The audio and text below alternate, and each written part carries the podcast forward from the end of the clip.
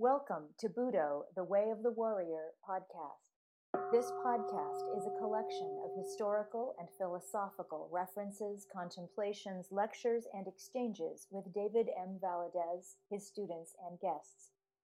Podcasts are recorded on the mat at the Senshin Center in Southern California and in studio. These podcasts are provided to cultivate the warrior on the way and to add light to their path. Hello, everyone. Welcome to this episode of our podcast. Happy Friday. It's Friday, Veterans Day. Thank you for your service. Much appreciation. This is where we finally get to a follower's question. We took some steps to get here, but I hope the last few episodes can be seen as a kind of preference preface to the follower's question. And in short, it's more, let's just kind of generally s- summarize the question. It's how, how would or how does or how can a dojo deal with a problematic student? And I think this this actually comes up quite a bit in contemporary dojo especially in the West. Um, it's almost unheard of in, in Japan. You might have somebody that's a little odd, but nowhere near as odd or even as subversive or destructive as you would or you could have in, in dojo in the United States, for example. I mean, there can be, and there often is, some very toxic people in Aikido Dojo. For me, the possibility of such a person and such an experience of of that situation is just one more sign of the degeneration of the art at, at multiple levels. But let's just start at the fact that the art is claim to be about the reconciliation of conflict. Of course, I hold that it is much more than that. Uh, and one thing we'll return to often are the three marks of the art that I hold, and we'll, we'll talk about the first one, which is the the gaining of access to the God consciousness, or the cessation of the ego tripartite, or the mystical mystical experience, or the reconciliation of the subject object dichotomy, however you want to understand it. So, if you're a follower of the podcast, and as recommended, you're also a follower on Facebook, on the website, on the blog, on the YouTube channel. Uh, these are not these should not be specialized terms to you any longer. You should understand what we're talking about. But as modern Aikido has moved away from that marker, as it has become secularized, as it has adopted the West uh, materialism, it has degenerated across the board in unknown ways to the point where it's actually now incapable of even doing its m- contemporarily held or its modern tagline about being uh, concerned with or dealing with the reconciliation of conflict. So you can generate inside your dojo at a social level conflict. You can, of course, expand this to uh, the federation mentalities where these people can't get along with each other. But it, it seems from a point of view, and I'm, I'm going to kind of expand upon this, it should seem strange to us that it is now possible and, and even likely that we can have a kind of asociality inside a hall of the way. Something is wrong. And what I'm going to suggest is that as we have discussed in episode after episode, there's a kind of uh, softening or a cushioning, as was mentioned in the last episode on pseudo spirituality. There's a kind of cushioning uh, a modernizing, a self indulgence, going back to the episode on Chiba Sensei, that happens as we move away from the key elements and the key technological components necessary for the mystical experience. And as a result, you not only no longer gain access to the God consciousness, you not only no longer have that as a mark of your training, as a North Star to the orientation of your practice, but you also simultaneously create space for the toxic individual inside your dojo and the possibility of the training hall itself being a bastion for conflict. So, um, I know from experience, you'll see that most dojo deal with it in a functioning or through a functioning of the ego tripartite. So they'll give, they'll hand that student over to the dojo enforcer. And we, if you listen to uh, that I recommend on our Facebook page, um, you'll you'll hear that. Yeah, give them over to the enforcer. Uh, the enforcer is going to enact their will to power, and they're going to outpower this per, this toxic person, and um, through a kind of um, pain compliance, uh, get them to either submit and get in line, align themselves, or get them to quit. Again, does this sound like Aikido? But that happens over and over and over again. Or you have the kind of passive aggressiveness uh, that is very suited to the to the modern person, right? Because um, I would say back, um, I was in a in dojo in the '80s, uh, and I was the I was one of the enforcers. I was an enforcer. But through the decades, that has gone away more and more. And what you get now in in the contemporary dojo, as people have moved away uh, more and more from uh, violence uh, holding any virtue, uh, moved away from viable warrior traditions, um, moved towards a feminization of society on a larger uh, unconscious scale, etc., etc., all the things we've been talking about, what you end up getting is not the enforcer. This toxic person is not handed over to the enforcer. Uh, you get a kind of passive aggressiveness towards that person. So they'll be more socially ostracized. Um, people will isolate from them. You know, very, very, very much um, a kind of feminine response to those be- those people. So we'll talk about them behind their back, we'll gossip, um, but we'll never, ever confront them. Never directly. We, will never go up to them and say, this, ba- this behavior is asocial, it is not permitted here. You can stop or you can leave. That's too terrifying. And again, remember we're doing Budo, which is about the reconciliation of fear. And here we have people that they're too afraid to just tell someone point blank. They have to beat around the bush. They have to hope they figure it out because we're not going to tell them. These are very strange things for Aikido, but they're very, very common now.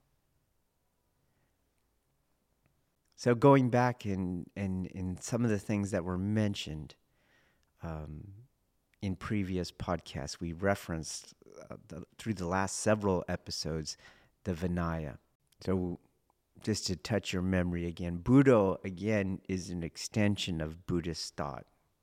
And again, we're speaking generally here. Why generally? Because um, the geographical time and space where the possibility of Budo originated did not have these clear, distinct separations of contemporary uh, university disciplines. So it wasn't like Buddhism existed in some sort of vacuum away from other schools of thought, and no one was interested at all in having it understood as such. That's something for university course catalogs. But when the possibility of Budo arose, it, it would not have arisen without the presence of Buddhist thought. It kind of opened the door for it. And if we look at Buddhist thought, we see, or we can see, uh, three levels of discourse. Generally, you have the teachings of the Buddha.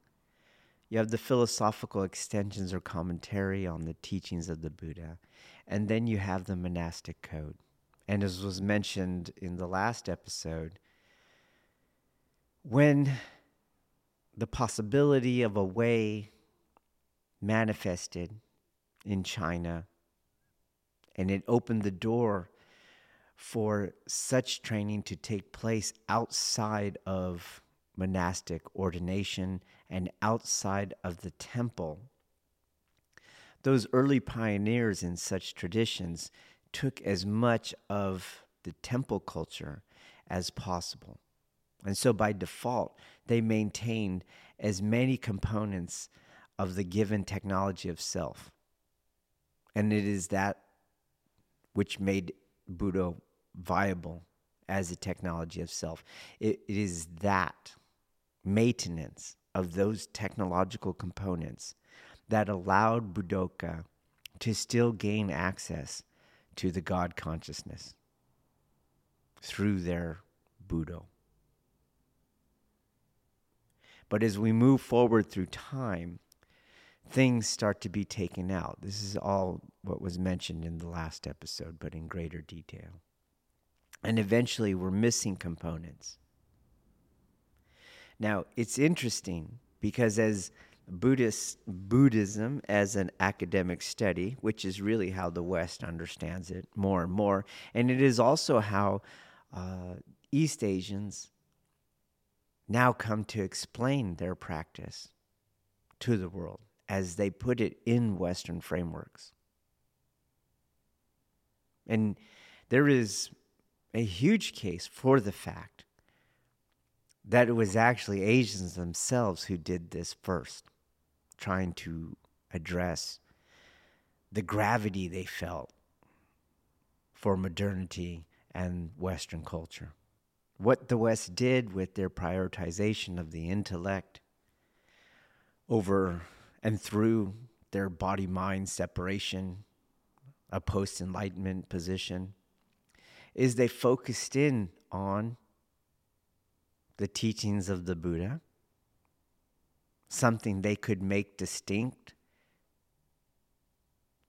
through the functioning of their ego tripartite, which, which looks for distinction. So, something they could make distinct from Confucius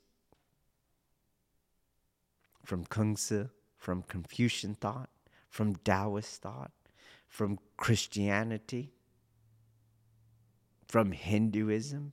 And they slice up the pie like a good ego tripartite functioning unconsciously.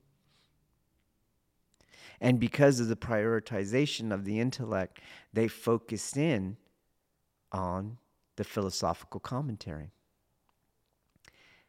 and what happened to the Vinaya, the monastic code. It's like it's not translated, it's not important, it's not central. Now, the irony is this if you go into a Zen temple, what is going to hit you most like if you if you just want to monitor your experience of it what is going to hit you most is not going to be the philosophy or the teachings of the Buddha. It is going to be the monastic code. And when I say hit you most, I mean, what is going to preoccupy you the most? What is going to challenge you the most? What is going to generate a stress adaptation transformative process in you? What are you going to struggle with most? What is going to drive you to quitting most of all? To not understanding, to, gra- to struggle to grasp why it's going to be the monastic code. It's going to be the Vinaya. And as Aikido has degenerated, Buddhism has degenerated too. And you could fast forward to the West now, and you have these mindfulness movements. And what they are, first and foremost, is no Vinaya, no code.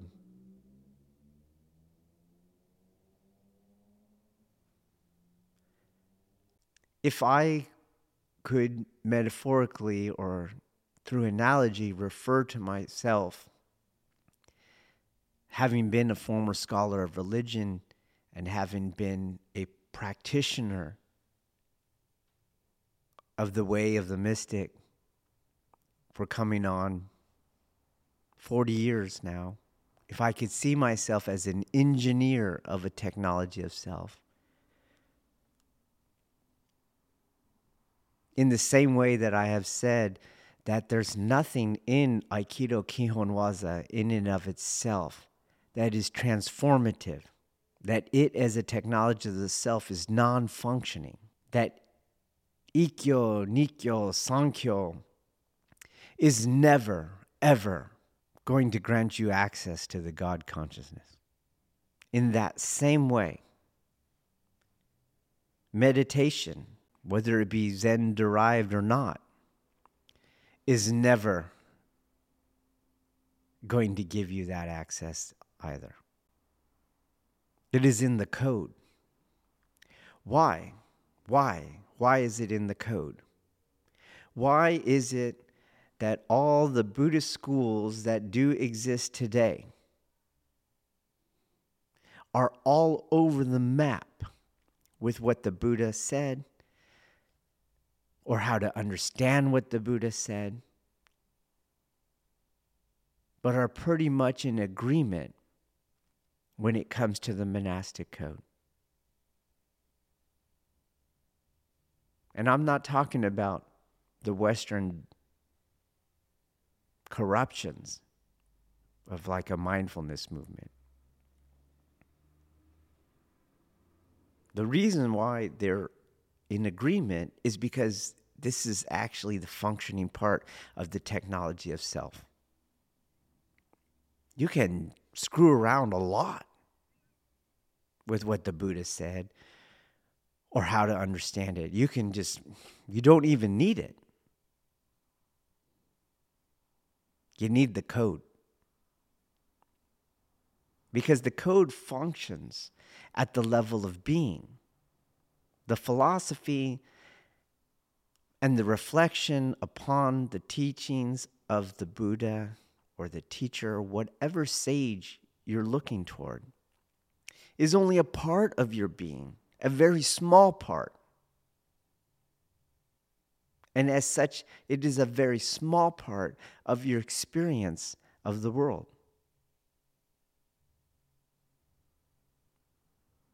But how you live, which includes how you eat, how you drink, how you sleep, how you speak, how you and how you think in the face of others. That's going to capture all of you. And so, as we trace Budo through history and it starts to get more self indulgent, and it starts to get more westernized and more secularized, and it loses access to the God conscious. As it moves forward through time to our present moment, it gave up more of the code, meaning it gave up more of Budo as a way of life. It became a philosophy. And as such, it's pretty much something you do. It is not who you are. It is not your experience of the world. It's something you do. And by extension, You don't need to do it all the time. You can go an hour here or an hour there. It's a hobby. And now you've opened the door for someone to come into the dojo whose being is not put in to the training itself. Meaning, you're coming in the dojo in the past where who you are is the problem that is being solved for. But today, it's not. Today, you learn some techniques, you do some exercises, and then you go home and you continue to be that person. In the last episode, we, we mentioned that when the possibility for Budo arose, one way of looking at it was that the walls that surrounded the temple grounds had to be expanded in the Budoka's mind. So that if we fast forward to today, where you work becomes part of the temple grounds. It's not in an actual compound, but you treat it yourself as part of the compound. Meaning, you don't just practice the way when you come into the dojo. To practice the way when you come into the dojo is not to practice the way. To bring and to stop the ego tripartite functioning either through the enforcer the will to power through the enforcer, a yang variant of that mind, or going with the yin variant of that mind, where we're passive aggressive and gossiping and trying to socially isolate that person so they just quit and go away on their own. What a viable dojo actually does, the Vinaya code is still in play. And in the same way that you should feel 100% at ease as an instructor to say, your foot goes over here, not over there, you would issue those same corrections at personality levels because who they are is what the training is all about. There's several things that we do and that have been mentioned in earlier episodes that lend themselves towards this position that who you are is actually what we're dealing with. We're not here to learn techniques. We're here to learn the skill of reconciling the ego. We're here to learn the skill of bringing a cessation to the ego tripartite so that we can gain access to the second mind. That is what the way is. That is what Budo does. And the first principle of that is that your ego attachment, your fear, your will to power, your generating of conflict, all of that is part of the training equation which means it's part of the training, but the goal of the training is to get rid of it, not to tolerate it, not to overpower it, not to hope it goes away on its own. But through self transformation, it disappears. One of the first things that was mentioned in the earlier episodes was our trial period. So here you we don't take adult walk-ins. Just like monastic orders don't take walk-ins. The only walk-ins we have, the only person that calls or emails or knocks on the door and is allowed on the mat is children. Because children are a kind of tourist. They do not understand life is suffering. They haven't lived through the woes and the desperation of existence.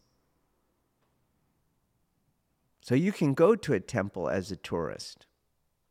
They'll let you walk around the grounds, but you don't see everything and you don't do everything. So children are tourists, visitors. But no, ad- no adult gets to just join. Now, again, you got to go further back because a lot of schools cannot afford, they cannot financially afford to allow someone to train for free for however long it takes.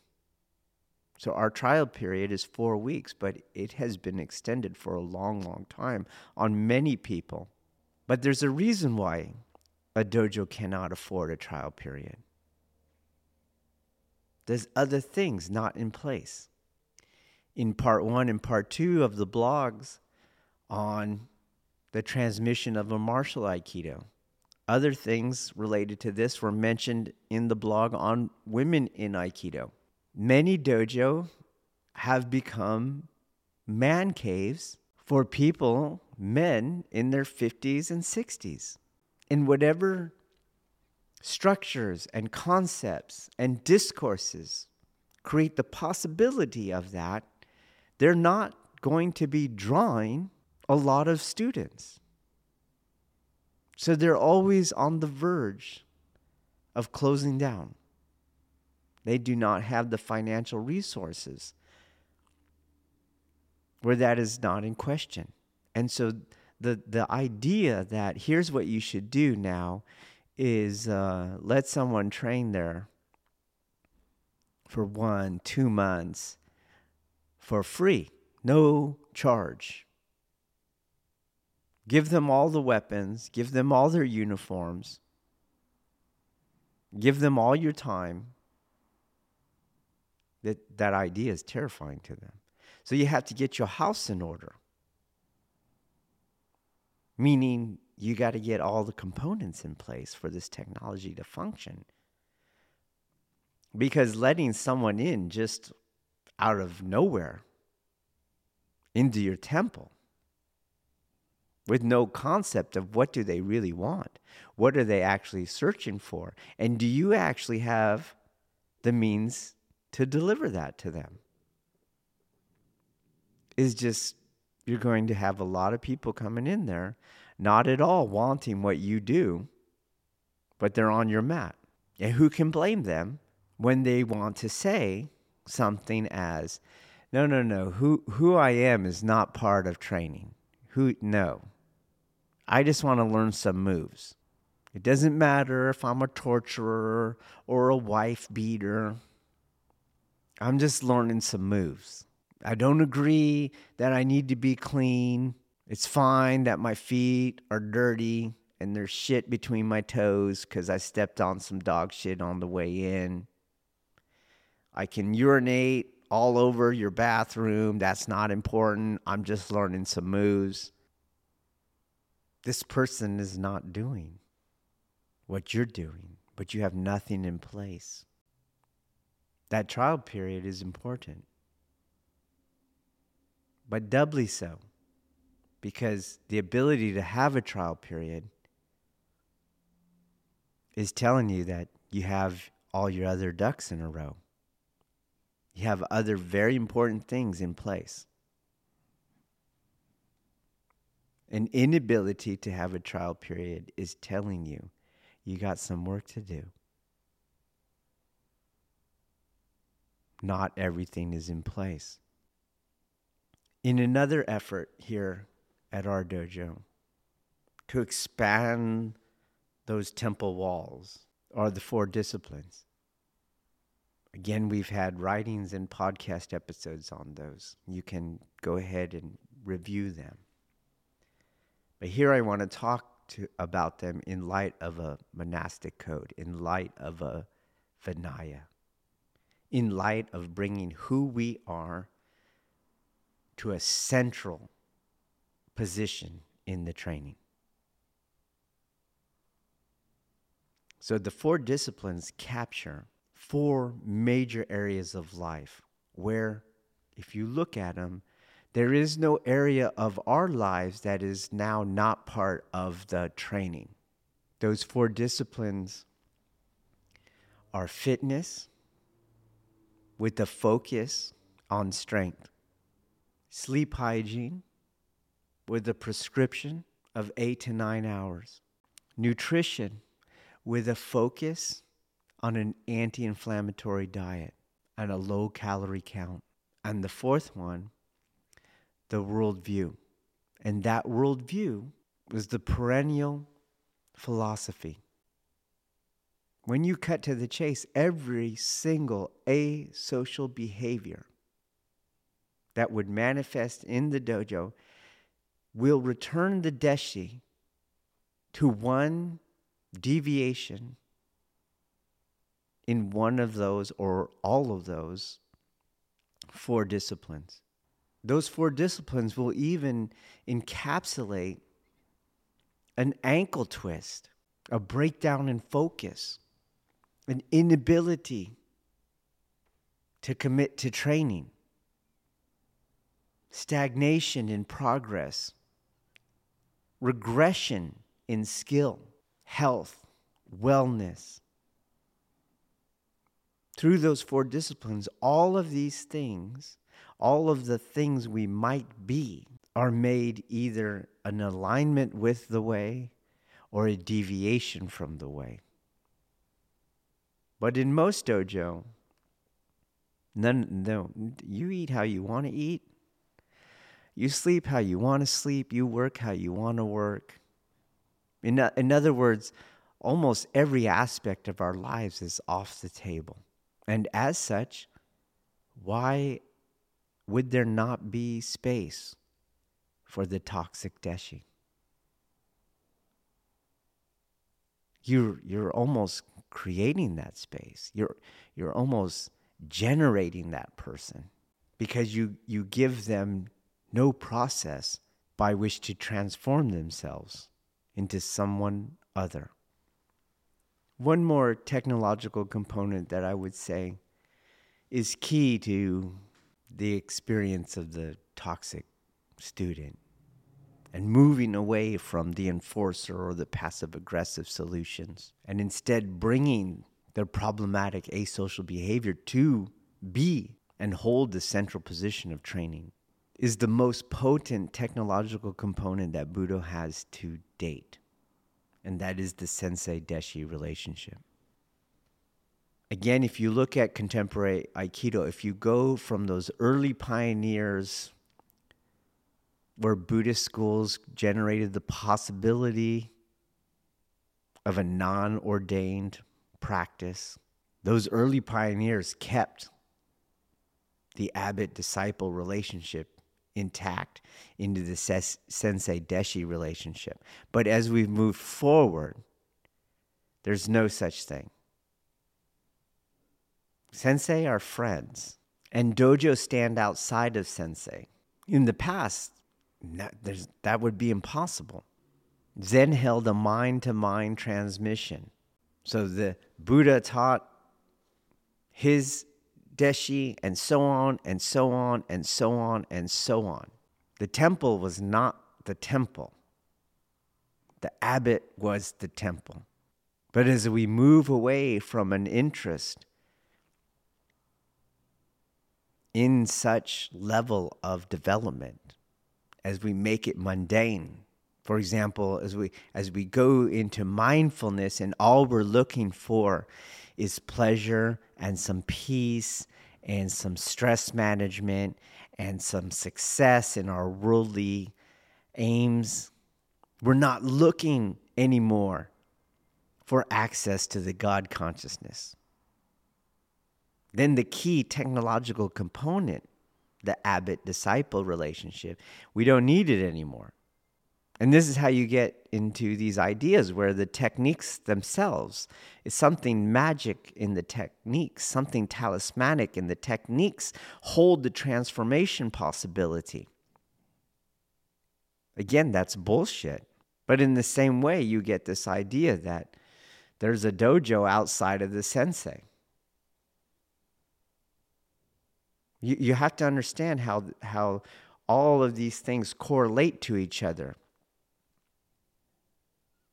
So I don't have a teacher. I do not have a teacher who has the Buddha mind. I do not have a teacher who has the capacity for accessing the God consciousness. Because he or she did not train in a viable technology of self. They're now reducing as they have been reduced and as has as everything has been made reducible to mundane worldly things. So we're just learning Aikido technique. We're just learning Ikkyo Nikyo. That's all we're doing. We don't need a code anymore. We don't need to integrate the totality of our lives into the training. We can show up an hour here, an hour there. And now it's the dojo that exists outside of the teacher. Here at this dojo, my deshi full well know when I pass, when I die, this dojo dies. There's no building that is of importance. This entire experience here is but a, si- a sand mandala waiting for the wind to blow it out of shape. That whole idea that the dojo is something other than the abbot goes hand in hand with the federation system. You need teachers who are not the equivalent of the founder, but just delegates of a political body.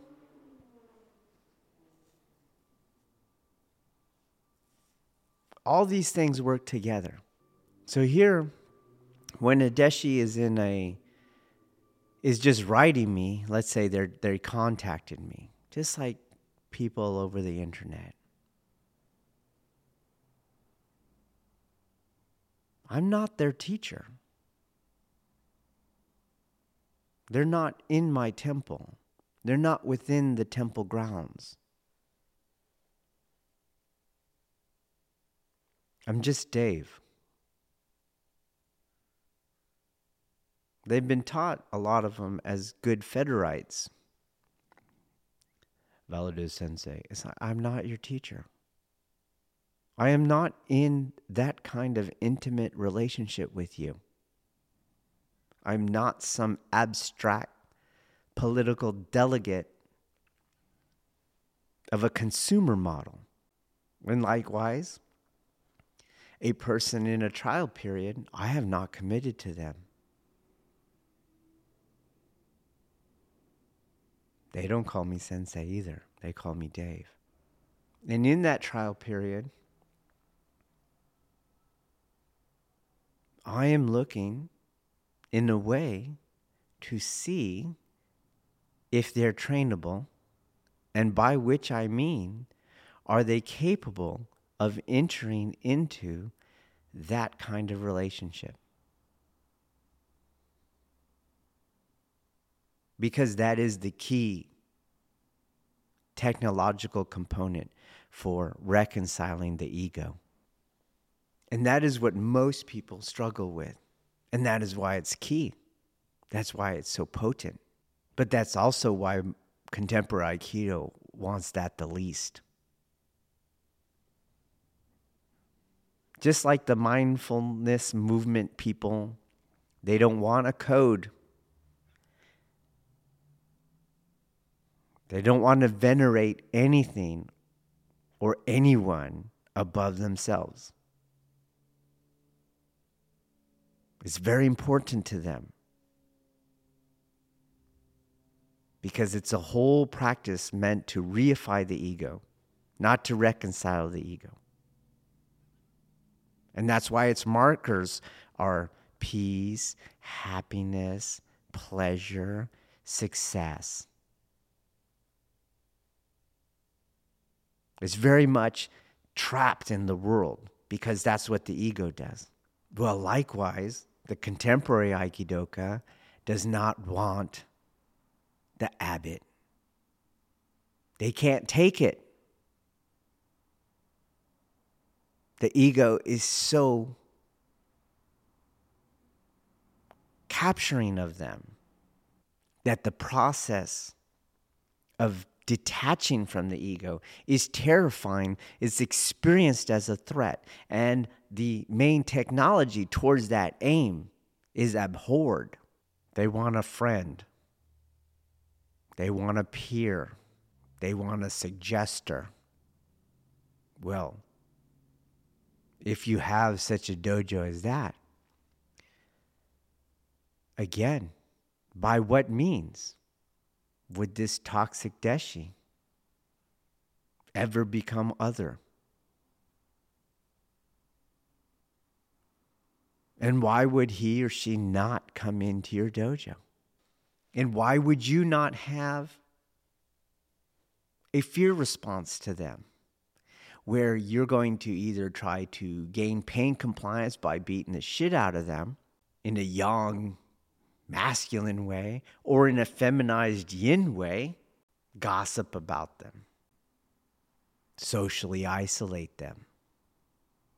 How would you be able to say, and by what means would you be able to say, this behavior is what we're training upon? And here is a practice whereby and wherein you can cease that behavior. And it is delivered with no more anxiety over saying today is Friday. And is that not in accordance with the way? Is that not in accordance with an reconciled ego? Is that not in accordance with the art claiming to be about reconciling conflict? Of course it is. So we have these let's call them practices. They're part of the training here. They are a much larger part than doing Ikkyo, Nikkyo, Sankyo. And it is a hearkening back to those early Budoka pioneers that took as much of the temple technology of self, kept as many components as possible to keep it a viable practice.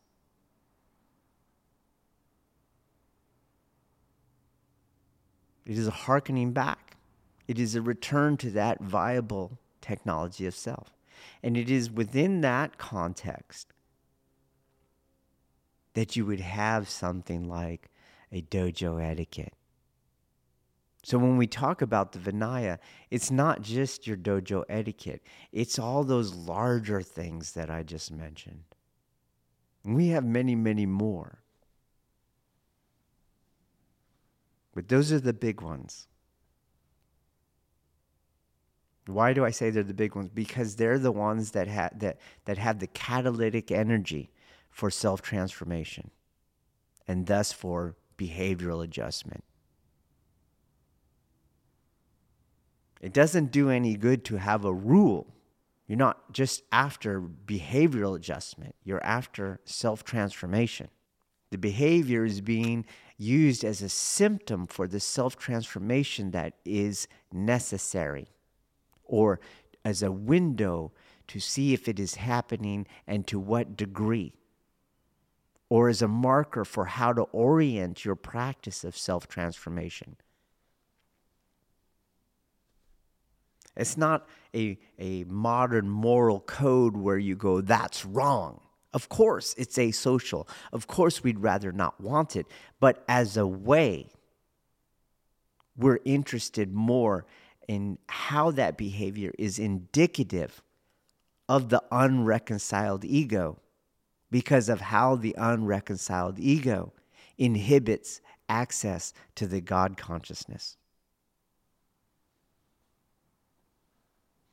And this is what allows in this case, me, the sensei, to come up to that person and address their behavior without the fear response of enforcer or gossiper.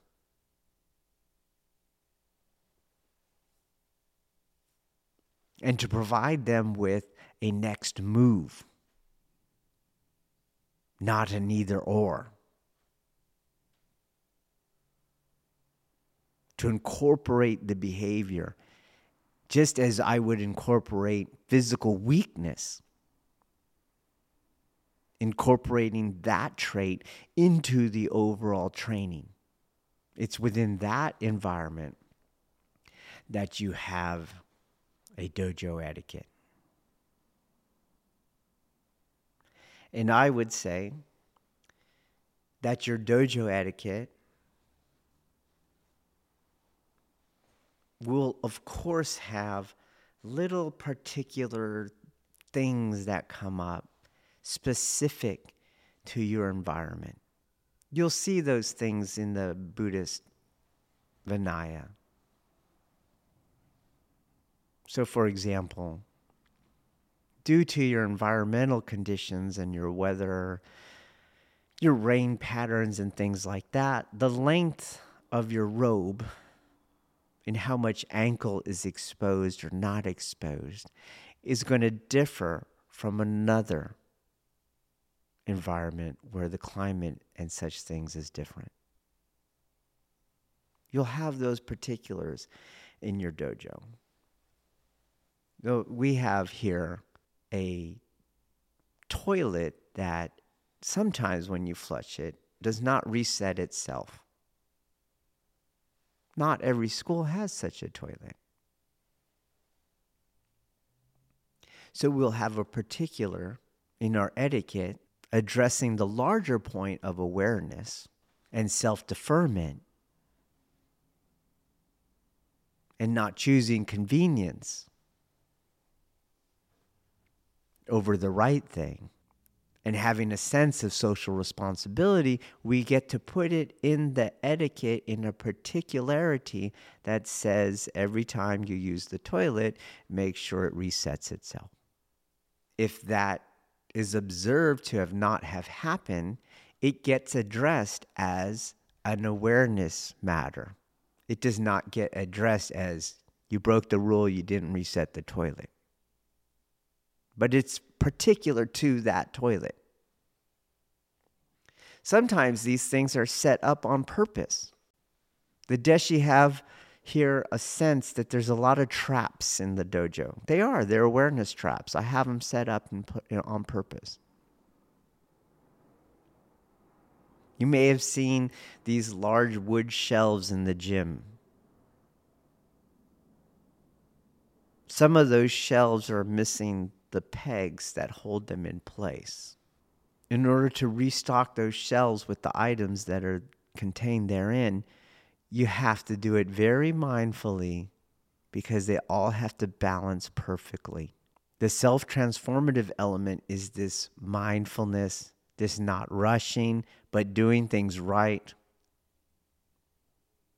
becoming energetically sensitive so we don't go buy new pegs and make sure anybody and any mine can put those things back in place. You'll see this in, in temples all the time. In a Zen temple I was in in Japan, there was one beam going into the Zendo. And the way the ground was, was, was shaped as you were entering the Zendo, it was way more convenient to step on that beam as you enter it than to do the prescription, which was do not step on that beam.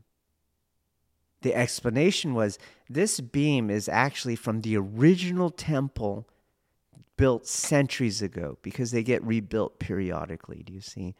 But this one was kept all throughout those centuries. And so it came with a level of veneration, which came with a level of self displacement, which required discipline, which required you not to do what was easy for you. As you were entering into the very hall where you commenced the practice of bringing cessation to the ego tripartite. What would another mind do? This is bullshit. I'm just I'm just going to step on it that same Zen temple, as you went from one area of the temple grounds, there was a path you had to take. It was by prescription. You couldn't just go as the crow flies from where you were to the Zendo. You had to go through this path. It was far from straight.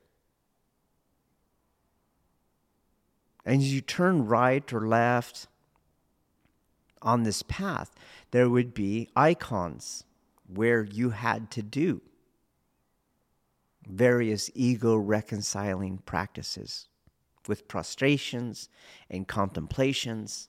It was not a matter of just taking the convenient straight line between point A and point B, which also required that you had to manage your time because you weren't going to get from where you were to the zendo as quickly as you could be as you could you had to manage it you had to account for all those right and left turns and all those prostrations, prostrations and all those contemplations. Again, a modern, a, mind, a mindfulness movement person would just go straight, step on whatever they were stepping on, or even, I don't need to go to the Zendo at all. I could just do it right here. Well, right here is what is reifying the ego. You already are right here. You don't have a you don't have a problem being right here. You don't have a problem being you. That's the problem.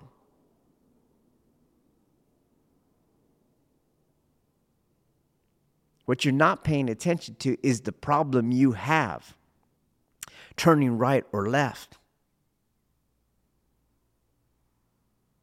standing before this icon, walking over that beam, or bowing.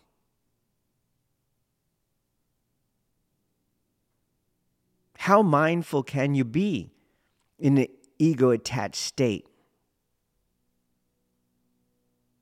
And how ego detached are you when you can't walk a path marked left here, right there, bow here? Venerate this icon. Do not step on that beam.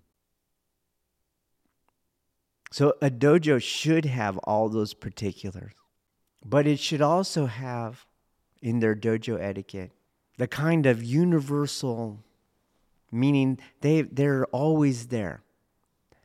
Human cultures have always had these etiquette prescriptions. They address nearly everyone at nearly all times. In, in what way?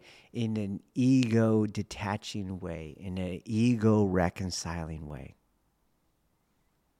Because that is part of the main practice. Not Ikkyo, Sankyo. So I'll read some of those sections here in our dojo etiquette. And I'll, I'll give you exactly how we um,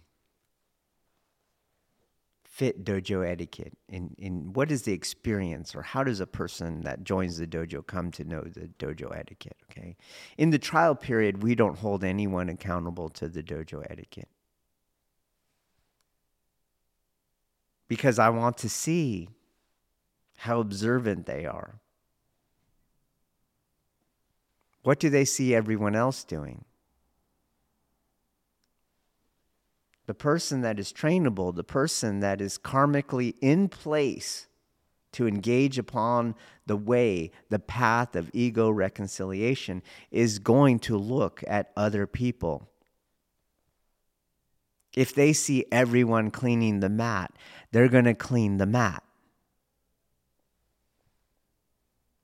And if they're going to clean the mat, they're not going to come into the dojo with dog shit between their toes, or smelly armpits, or groin smell, or bad breath, or dirty, or with poison oak, or intoxicated. They're not going to be, do you see? It's, it's the same thing. It just keeps extending from physical components all the way up to behavioral components. They won't come in intoxicated. They won't come in as assholes. They won't be mean to other people. They won't belittle the women. They won't abuse the weak. They will defer to the sensei. They will stay engaged into the sensei deshi relationship and use it as the tool mentioned in the last episode. So we don't give them etiquette. It's not until I officially offer them membership, which sometimes is four weeks, but sometimes it's been two, three months. Why does it get extended? Because they're kind of exhibiting trainability and sometimes not. Sometimes yes, sometimes no. It will extend it. What does it matter? We're not financially dependent upon them. And they bring good, good opportunities for the Deshi that are training in ego reconciliation to address their presence. So after they are officially entering into a dojo membership, they become part of the temple in a way. That's when they get etiquette. And at each time, the whole dojo rereads the etiquette. And as I said, in the etiquette, it's not those simple, the, way the modern Aikidoka, they just love those little five rules that they say O Sensei wrote, especially the one about practice should be done in a joyful manner. Quite contrasting from what I have said, where practice should be terrifying. And quite contrasting from a dojo that called itself Hell Dojo. But that is so appealing to the modern ego. There's only five rules, everything else goes, and it should all be personally enjoyable. So when a new deshi joins, the whole dojo rereads the etiquette. And the first paragraph is the following Proper observance of etiquette is as much a part of your training as learning technique. So it's not, it's not extra, it is the training, as was mentioned. Continuing. In many cases, observing proper etiquette requires one to set aside his or her pride or comfort, things a warrior must always be ready to do. Proper etiquette works to keep training safe, to keep members in harmony with each other, and to deepen your level of practice, all things I've mentioned. The warrior is found in the way of the warrior, and the way of the warrior is grounded in etiquette. Again, how and why? Because the overlap is in the reconciled ego, in the no self, in the unattachment to self. Please be mindful of the importance of etiquette. Please remember the dojo is here to change you. You are not here to change the dojo. We have a sign that says that over the door when you walk in, in the dojo. And this goes back to the analogy in Budo, long established, that the deshi is like the forging of a sword. Here we're talking about the sharpening. The sharpening stone must be harder than the steel blade. Otherwise, it does not sharpen. If the blade cuts through the stone, there's no transformation. The stone must maintain its integrity, and it is the role of the blade to have parts of it removed. Again, very, very strange concept in the modern era and in contemporary Aikido, where every personality Every ego is to be appreciated and validated and reified. And again, you do that. And uh, why are you asking how or why this toxic individual is in your dojo and you're forced to either hurt them physically or emotionally? Continuing with the etiquette. Part one general etiquette. Prior to attending a class not on your intended training schedule, be sure to contact that class instructor and let them know you are planning to attend. This was something I should have mentioned. You can read about this on our website. The dojo is not a gym, does not hold classes and you show up here or there as is convenient for you. Why? Because the way is in commitment and commitment is in sacrifice, meaning the way is more in what you do not do than in what you do. So here, there's a minimum training requirement. It is a minimum of two days per week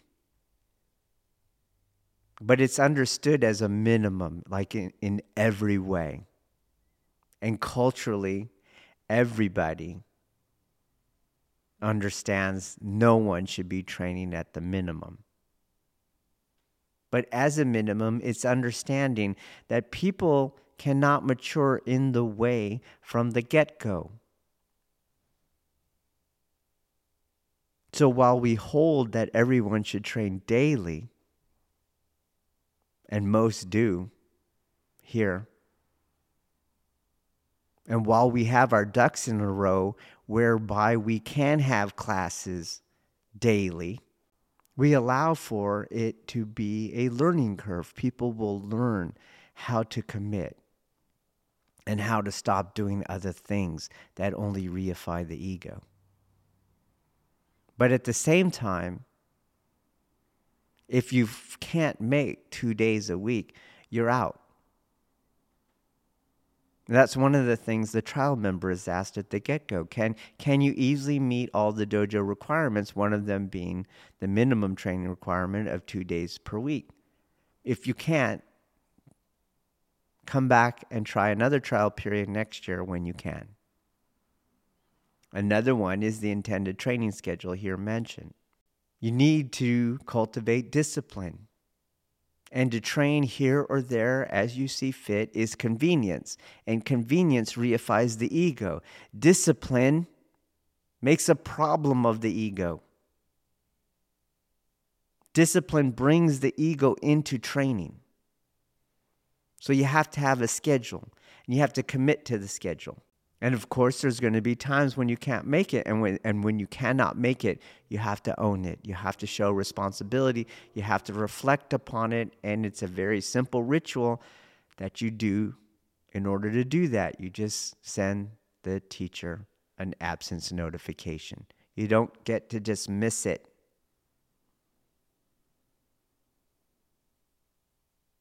Part one General Etiquette, number two. Strive to extend the essence of proper etiquette to areas outside of the dojo. You should not have one type of behavior inside of the dojo and another type of behavior outside of the dojo. The way cannot be yours if you do not strive to claim it as a fully integrated part of your life. So, historically, philosophically, I already mentioned how those early Budo pioneers were already doing that. They expanded the temple walls. But here in our etiquette, it's point number two hey, this is our expectation. We, we do not hold the position that all that matters is you doing your little exercises, your, little, your techniques. We don't care about that. Three, all protocols are directly related to promotion, demotion, membership approval, and dojo expulsion. No element is too small to be overlooked, and all breaches of etiquette will result in at least one or more of the following one on one discussions, which I mentioned already, and or peer reviews, and or temporary or permanent expulsion from the dojo. Again, quite contrary to how most of us through our ego would rather have a dojo. Because we're not interested, because we don't even believe that we can experience the God consciousness, that there is another aspect in our mind with which we maintain our sanity, deepen our relationships, and experience the world entirely differently than through the ego tripartite. And nor do we believe that that is necessary to do the techniques themselves. We don't believe that.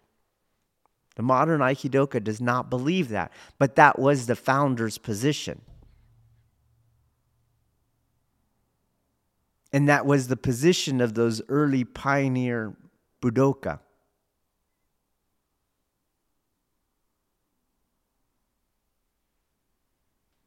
The way is narrow. It's not all ways. Today I was having a conversation with one of the followers, and there's this, and it's very, very common, you know, oh, uh, you should have an open mind.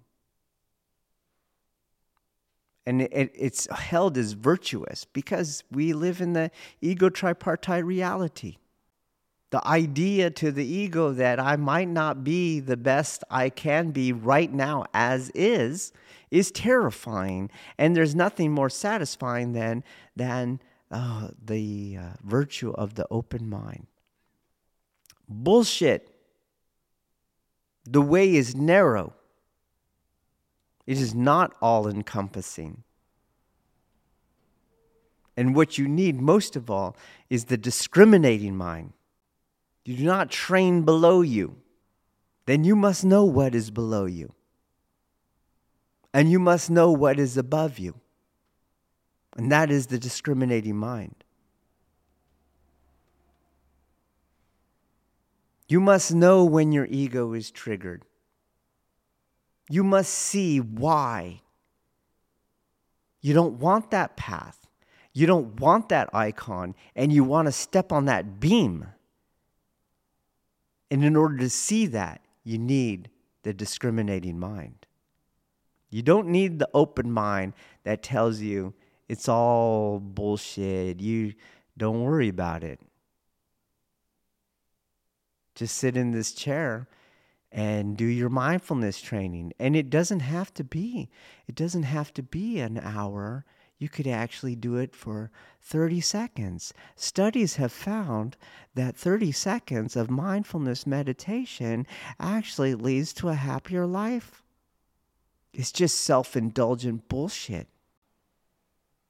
Why is Aikido practice all over the internet so effing gentle? Why is everyone being incrementally lowered to the ground? And allowed to throw themselves because the ego is terrified of being thrown for real and experiencing pain.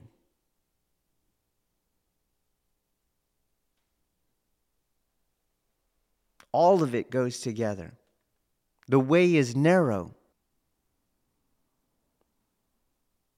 Four, repeated and gross breaches in etiquette will always result in the termination of dojo membership and a cessation of one's sensei deshi relationship.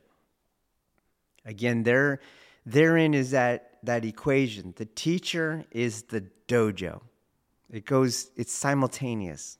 To have membership terminated is to bring an end to the sensei deshi relationship, and vice versa. And the last one, again, noting the centrality of the Sensei Deshi technology. Respond promptly and or note any and all communications made by the teacher. This section here sets up the position, as was mentioned, that you are here to bring these things, to bring your behavior, to bring your being, to bring who you are, in that they are, on in that all those things are the functioning of your ego tripartite onto the table of training. They're not off the table. They are the table. As that first section sets up the context for what follows, here is where we have those kind of universal rules that are just part of the way, wherever it manifested, whether it was in Judaism or Islam or Hinduism or Christianity, it doesn't matter. All of the manifestations of the perennial philosophy are about ego detachment, ego reconciliation, the cessation of the ego tripartite. And these stand in conjunction, but differently than those dojo particulars that I mentioned earlier. So here, they're called attitudinal protocols. Here's the first one. You'll see how they capture all types of egocentric behaviors. The dojo is a sacred space and as such should at all times be treated like one. This is an effort to bring in the tool of veneration into the dojo. It's not a gym.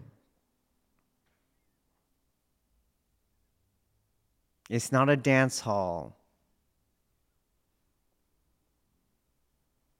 How you sit, how you speak, everything has an air that displaces you, decentralizes you in your social environment, and upholds and venerates the dojo. So, this is how uncleanliness, intoxication, vandalism, etc., is brought into the training equations.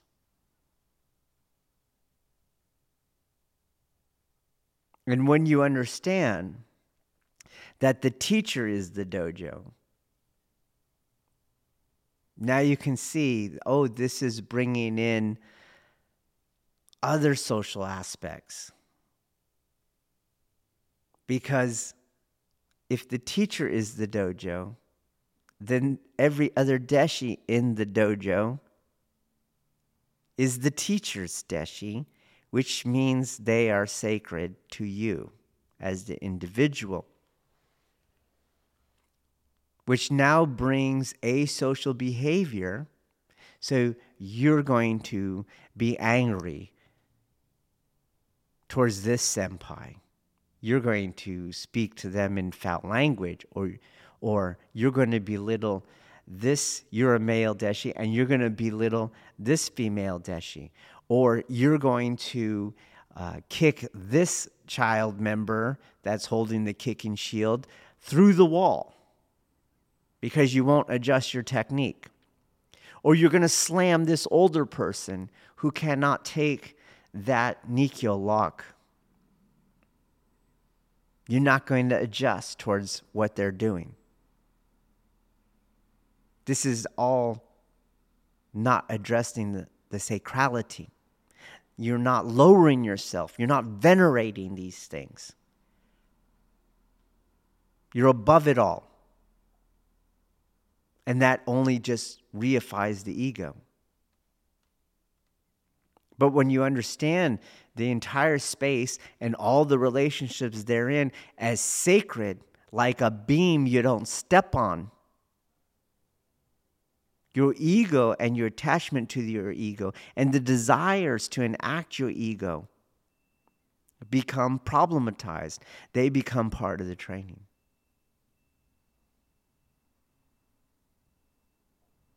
Two, strive to be a kind, friendly, sharing, responsible, virtuous, and truthful person.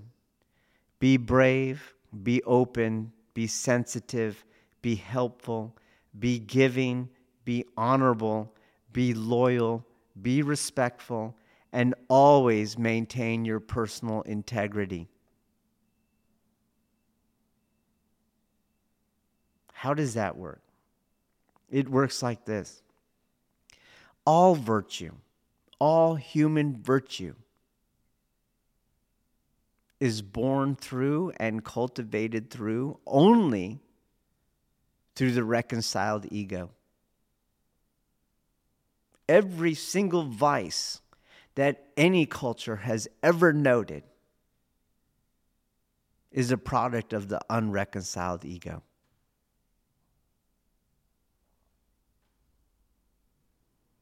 And since you are not your ego, let alone the unreconciled ego, when you follow your egoic drives, when you when you behave and exist egocentrically in the dojo, you have lost your personal integrity. Because when you go deeper into the egoic drives, what do you see? You see a bondage to fear. Three, learn to recognize your own ignorance and go forward with self correction. So, again, we're not, this is all about training. Training in what? Ego detachment. It's not a I don't even want to say puritanical, but in the colloquial sense, it's not a, pur- a puritanical moral code. We're not interested in keeping score of who's good and who's bad. They're not interested in that. So it's always about adjustment, reorientation. It's always about ownership, yes, but for the sake of moving forward because to not move forward is actually egoic. Only the ego gets stuck on the past. Only the ego collects grievances. Only the ego suffers depression. Only the ego seeks social validation, making correction impossible.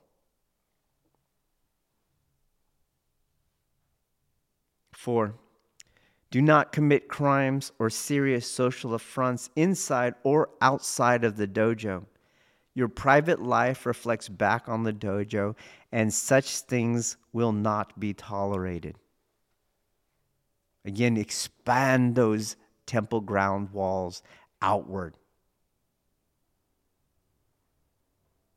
Do not create drama or add to drama in the dojo. Do not gossip or conspire against any other member. So, right there, you've taken off that yin variant of the will to power. Oh, we're going to socially ostracize this person who's kind of weird. Seek union, harmony, acceptance, and cohesion with all other members. Again, the very marks of the art itself. Practice Shoshin, beginner's mind. What does that really mean? It means be the deshi. Empty your cup. If you can't do that, don't enter into a sensei deshi relationship. If you don't want that, go away. There's nothing here for you. We don't just teach techniques. And the last one follow the golden rule. Again, you can see these are all encapsulating. Every vice, meaning every egoic behavior,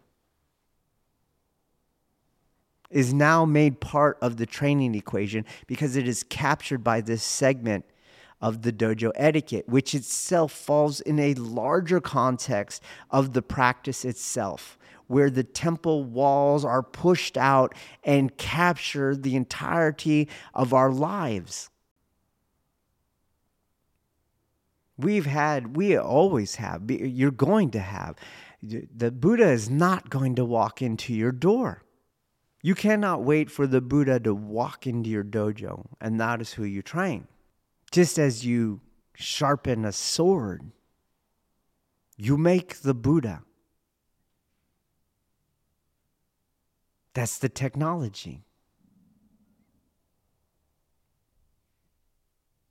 So then you have to understand that there's going to be egoic behavior in the dojo. And all egoic behavior is asocial, is disharmonious, is conflictual. And more importantly, is antithetical to the technology of self that is Buddha. And so you must find a way to bring it into the training itself. It is not something you try to get rid of by either the enforcer technique or the gossiper technique. So you have to teach the Deshi what egoic behavior is. You have to teach the Deshi how it is self subverting. You have to teach the Deshi the skill of release. And you have to teach the Deshi access to the God consciousness. And in order to do that, you need the vice. You need the asocial behavior. You need the dull blade so that you can sharpen it. These behaviors, therefore, they cannot be considered antithetical to the functioning of your dojo. They're only antithetical in the non functioning dojo. Because the non functioning dojo has no solution for them, has no means by which to integrate them, does not know what to do with them.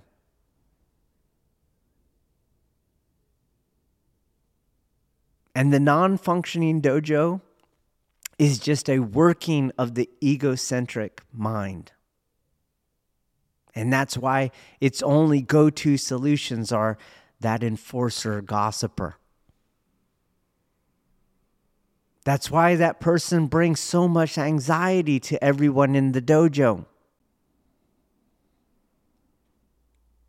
Jesus was criticized because from the ranks of his disciples were women of ill repute, tax collectors, foreigners, outsiders, outcast. But this is exactly who the way is for. Not, not just in the sense that they need it more. But in the sense that these are the functioning parts of the technology of self. That is the reconciled ego and the doorway to communion with God. This concludes this episode of Budo, the Way of the Warrior podcast. For more information, please visit senshincenter.com. S E N S H I N C E N T E R.com. Or find us at Facebook at Senshin Center and on our YouTube channel at Senshin One. Thank you for listening.